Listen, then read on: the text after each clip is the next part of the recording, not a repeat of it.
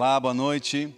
Meu nome é Fernando Demelo e nós vamos dar continuidade à série Conhecendo a Deus. Só fazendo ligação ao último episódio, para relembrarmos algumas coisas, nós estamos falando a respeito da dádiva, da graça de nós andarmos com Deus. Através de um relacionamento íntimo, e pessoal, nós praticarmos a presença de Deus todos os dias, a todo momento. O Senhor fez com que isso se tornasse simples e fácil para mim e para você. Basta nós crermos. Por isso que quando o Senhor ele, ele, ele fala que o reino dos céus é das criancinhas, ele está nos falando a respeito da humildade, da simplicidade delas em crer. Então, como nós havíamos é, é, falado nas, no último episódio, para nós andarmos com Deus, nós precisamos segui-lo, nós precisamos aceitar o chamado dele por si, dessa forma, nos tornando discípulos. Pastor Elisa ministrou a respeito de sermos discípulos de Jesus, fazermos discípulos de Jesus. E Davi era um homem que se tornou um discípulo de Deus.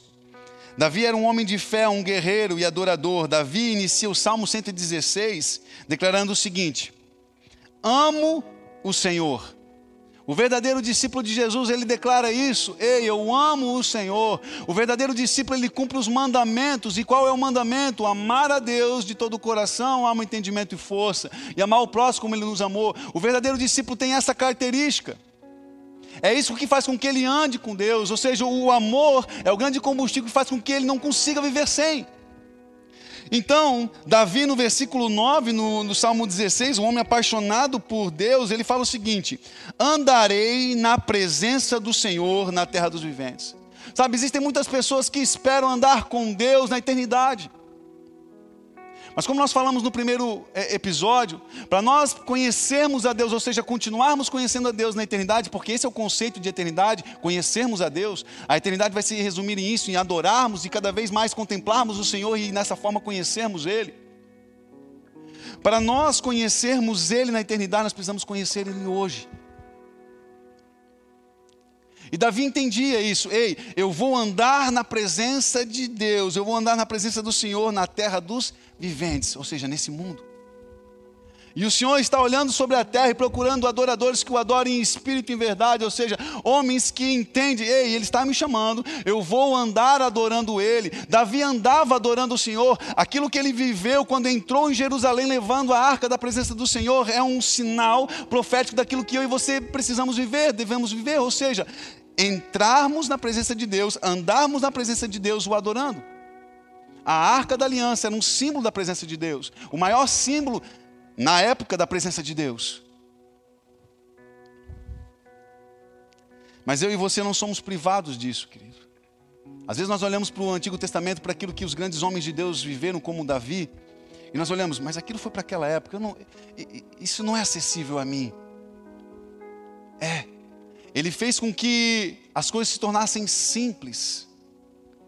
É simples, mas não é fácil, como diz o Tiago. É simples. Jesus é simples. É claro que para mim tornar discípulo existe uma condição, eu preciso amar Ele mais do que a mim mesmo, ou seja, eu preciso abrir mão da minha vida.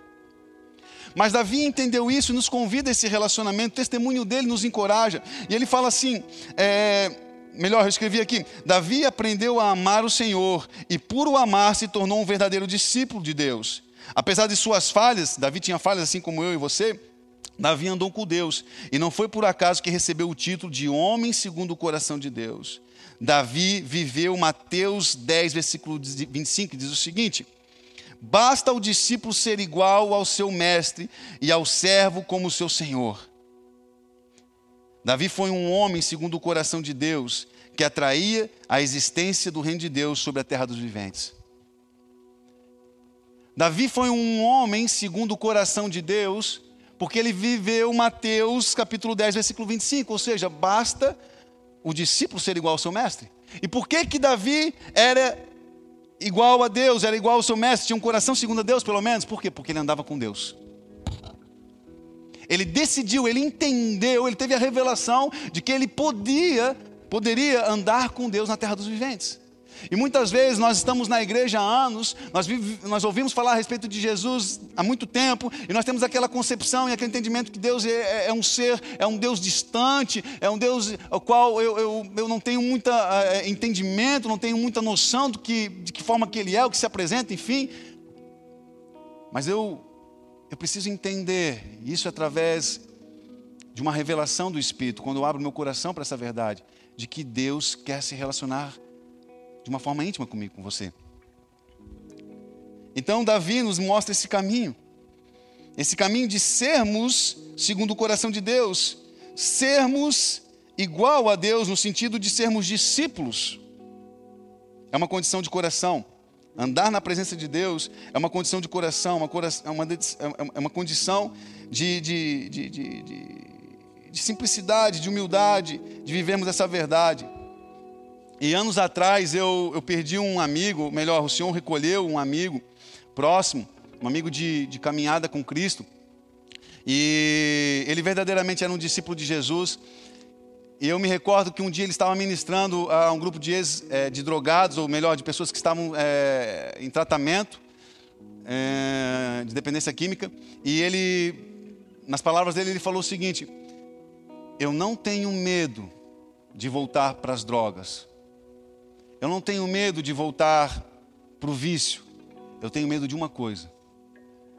Eu tenho medo de perder a presença de Deus. Existe um momento da nossa caminhada com Jesus, querido, que nós passamos a conhecê-lo de tal forma que nós entendemos que ele é o tesouro do campo.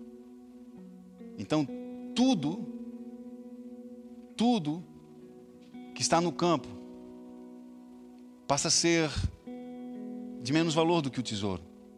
Nós somos inseridos em um mundo onde que existem coisas valiosas e preciosas.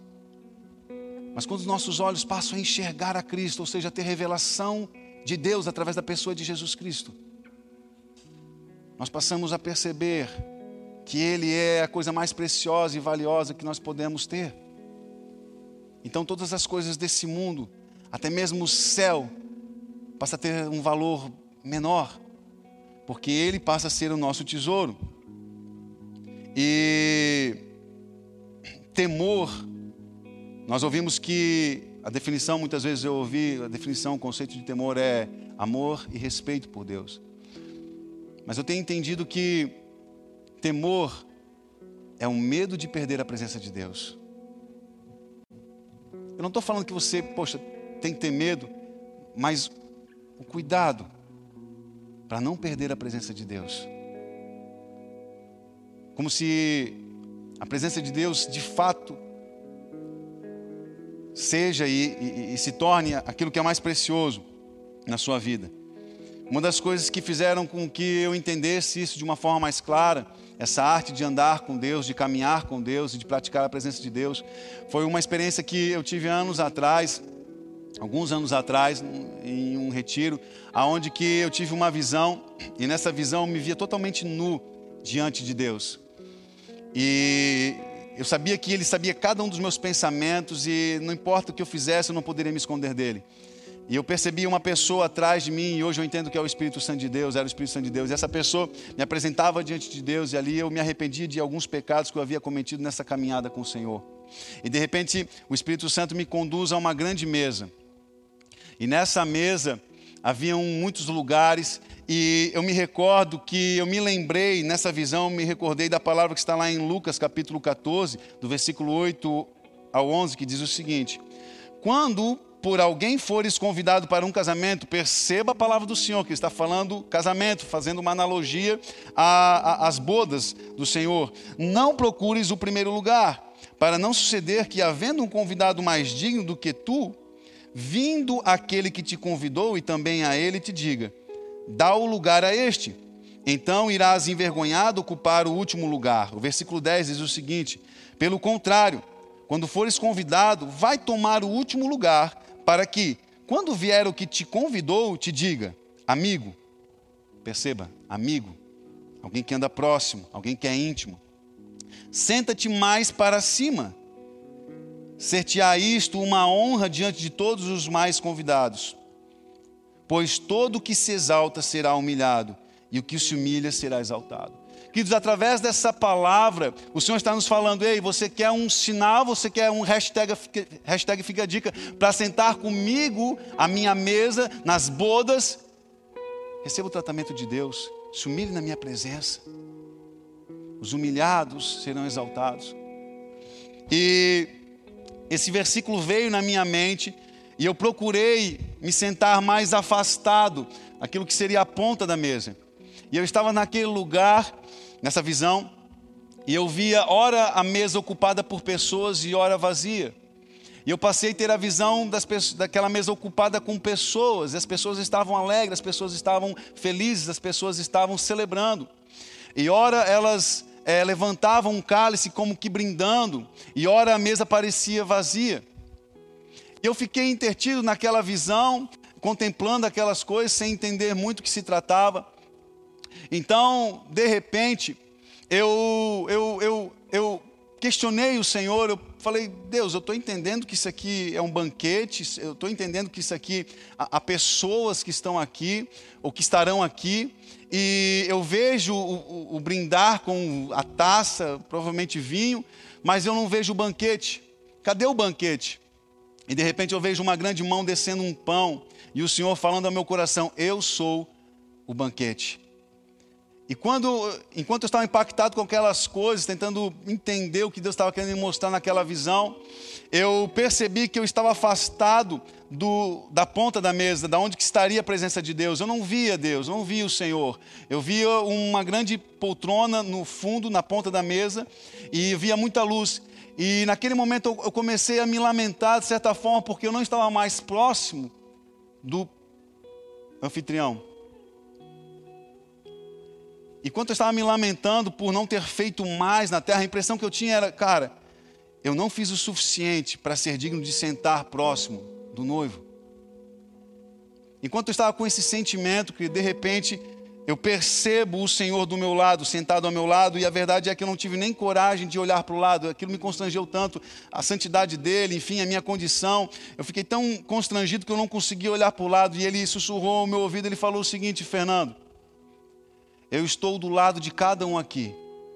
Mas entender isso, mas perceber isso é uma questão de condição de coração. E ali a visão ela se foi. E eu tenho procurado me lembrar constantemente dessa visão. Por quê? Porque isso faz eu entender que a forma com que eu viver aqui na terra dos viventes, que é condicional para da forma com que eu vou viver na eternidade.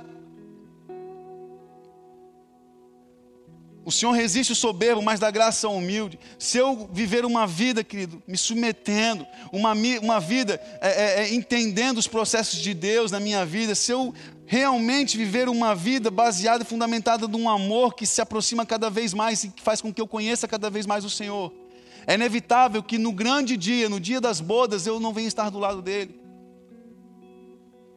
Sabe, eu não acredito de que nós vamos viver na eternidade algo diferente nós vivemos aqui no sentido de que se eu sou íntimo do Senhor aqui, hoje, na terra dos viventes, eu serei na eternidade. Ele não vai me tirar, Ele não vai me privar de algo na eternidade que eu vivi hoje na terra dos viventes. Então, o que isso significa? Eu percebi, querido, que na eternidade, eu e você vamos estar tão perto do Senhor quanto nós desejamos estar hoje. Eu percebi que o nosso Deus, ele não se limita às leis da, da, da física, como que dois lugares não podem ser ocupados pelo. É, o, o, a, a, não, não, existe limitação de espaço, dois corpos não podem ocupar o mesmo lugar. Ele é onisciente, ao mesmo tempo que ele estava na ponta da mesa, ele estava do meu lado, no último lugar. Como se falando, Fernando, eu andei lado a lado dos discípulos, eu andei lado a lado de Davi, eu andei em carne com Pedro, João e Tiago. Mas da mesma forma que eu estava lá, a minha presença pode estar do seu lado, a minha presença está dentro de você. Só que entender isso é uma questão de condição de coração, ou seja, os olhos do coração aberto, os olhos da fé aberto, querido. Bem-aventurados aqueles que creem sem ver. Então eu quero ser um bem-aventurado. Eu decidir crer num Deus que eu não vejo fisicamente. Mas o meu coração precisa estar condicionado à presença dele, que é real, todos os dias. Ele se dispõe, ele se faz presente, ele se coloca de uma forma disponível para mim todos os dias. Mas entender isso é uma condição de coração. É natural. Quando eu e você éramos menores, talvez você que nos vê seja um adolescente ou até mesmo uma criança, vai entender o que eu estou falando. Todo começo do ano, quando nós é, passávamos de fase, passávamos de ano, nós íamos, primeiro dia de aula, nós escolhíamos o, o lugar que nós íamos sentar durante todo o ano. Normalmente era assim. E nós procurávamos guardar os lugares mais próximos dos, para os nossos melhores amigos. Quando tinha algum evento, né, nós é, participávamos na escola, no cinema, no teatro, até mesmo íamos para a arquibancada do colégio, nós rapidamente sentávamos e procurávamos reservar os, os lugares mais próximos para os nossos melhores amigos.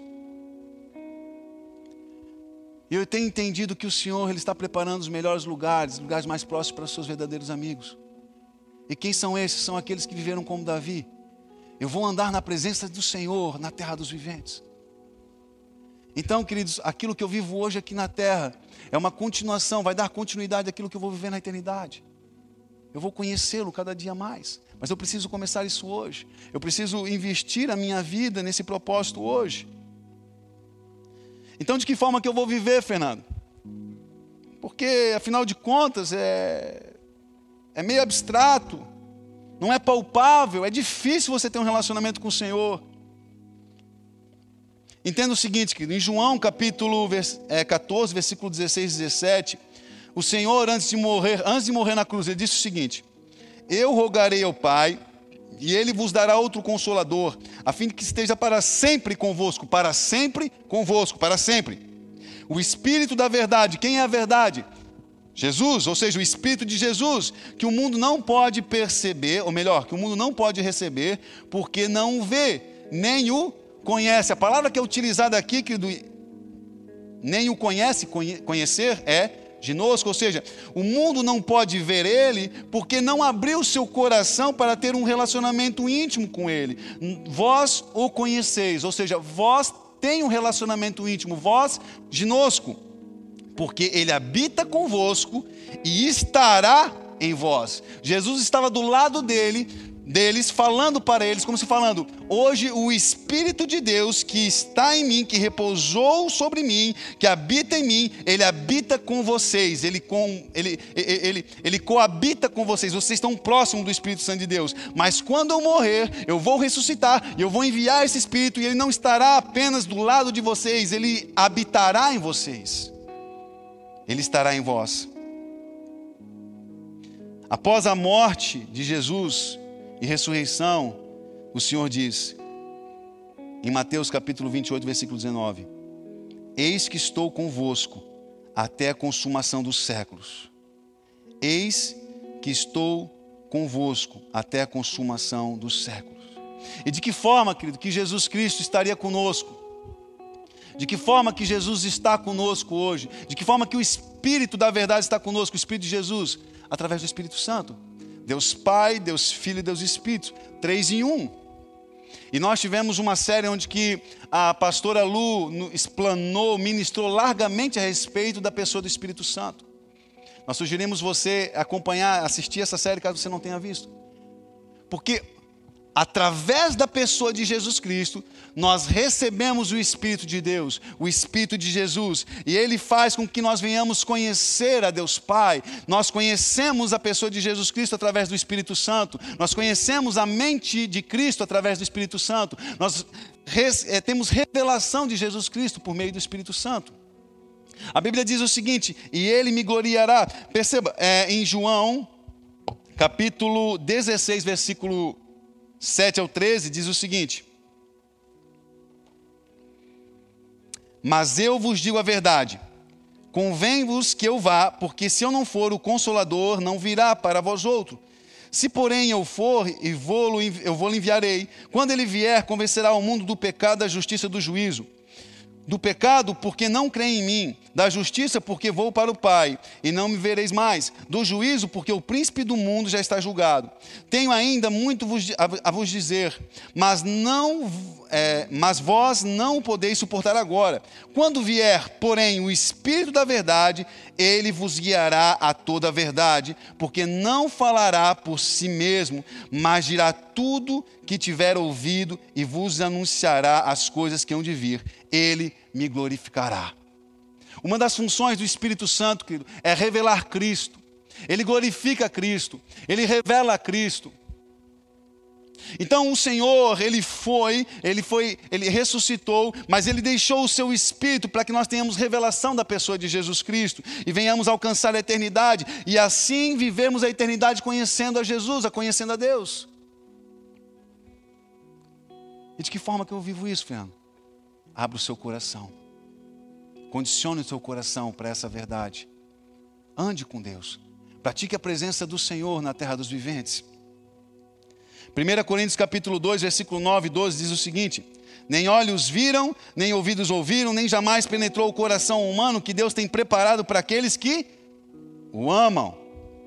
Mas Deus não o revelou pelo Espírito, porque o Espírito a todas as coisas percutas, ou seja, perscruta, ou seja, é sonda, até mesmo as profundezas de Deus, ou seja, os pensamentos mais profundos, mais ocultos, mais escondidos de Deus. Existem segredos que Deus só conta aos seus amigos. Porque qual dos homens sabem as coisas do homem, senão o seu próprio espírito que nele está? Assim também as coisas de Deus ninguém as conhece, senão o Espírito de Deus. Nós vamos conhecer Deus, querido. Nós vamos conhecer realmente Deus através do relacionamento com o Espírito Santo através do Espírito de Jesus que está na terra, que deseja habitar em mim e em você. A Bíblia continua aqui no versículo 12: Ora, nós não temos recebido o Espírito do mundo, e sim o Espírito que vem de Deus, para que conheçamos o porquê Deus nos foi dado gratuitamente, ou melhor, para que conheçamos o que por Deus nos foi dado gratuitamente.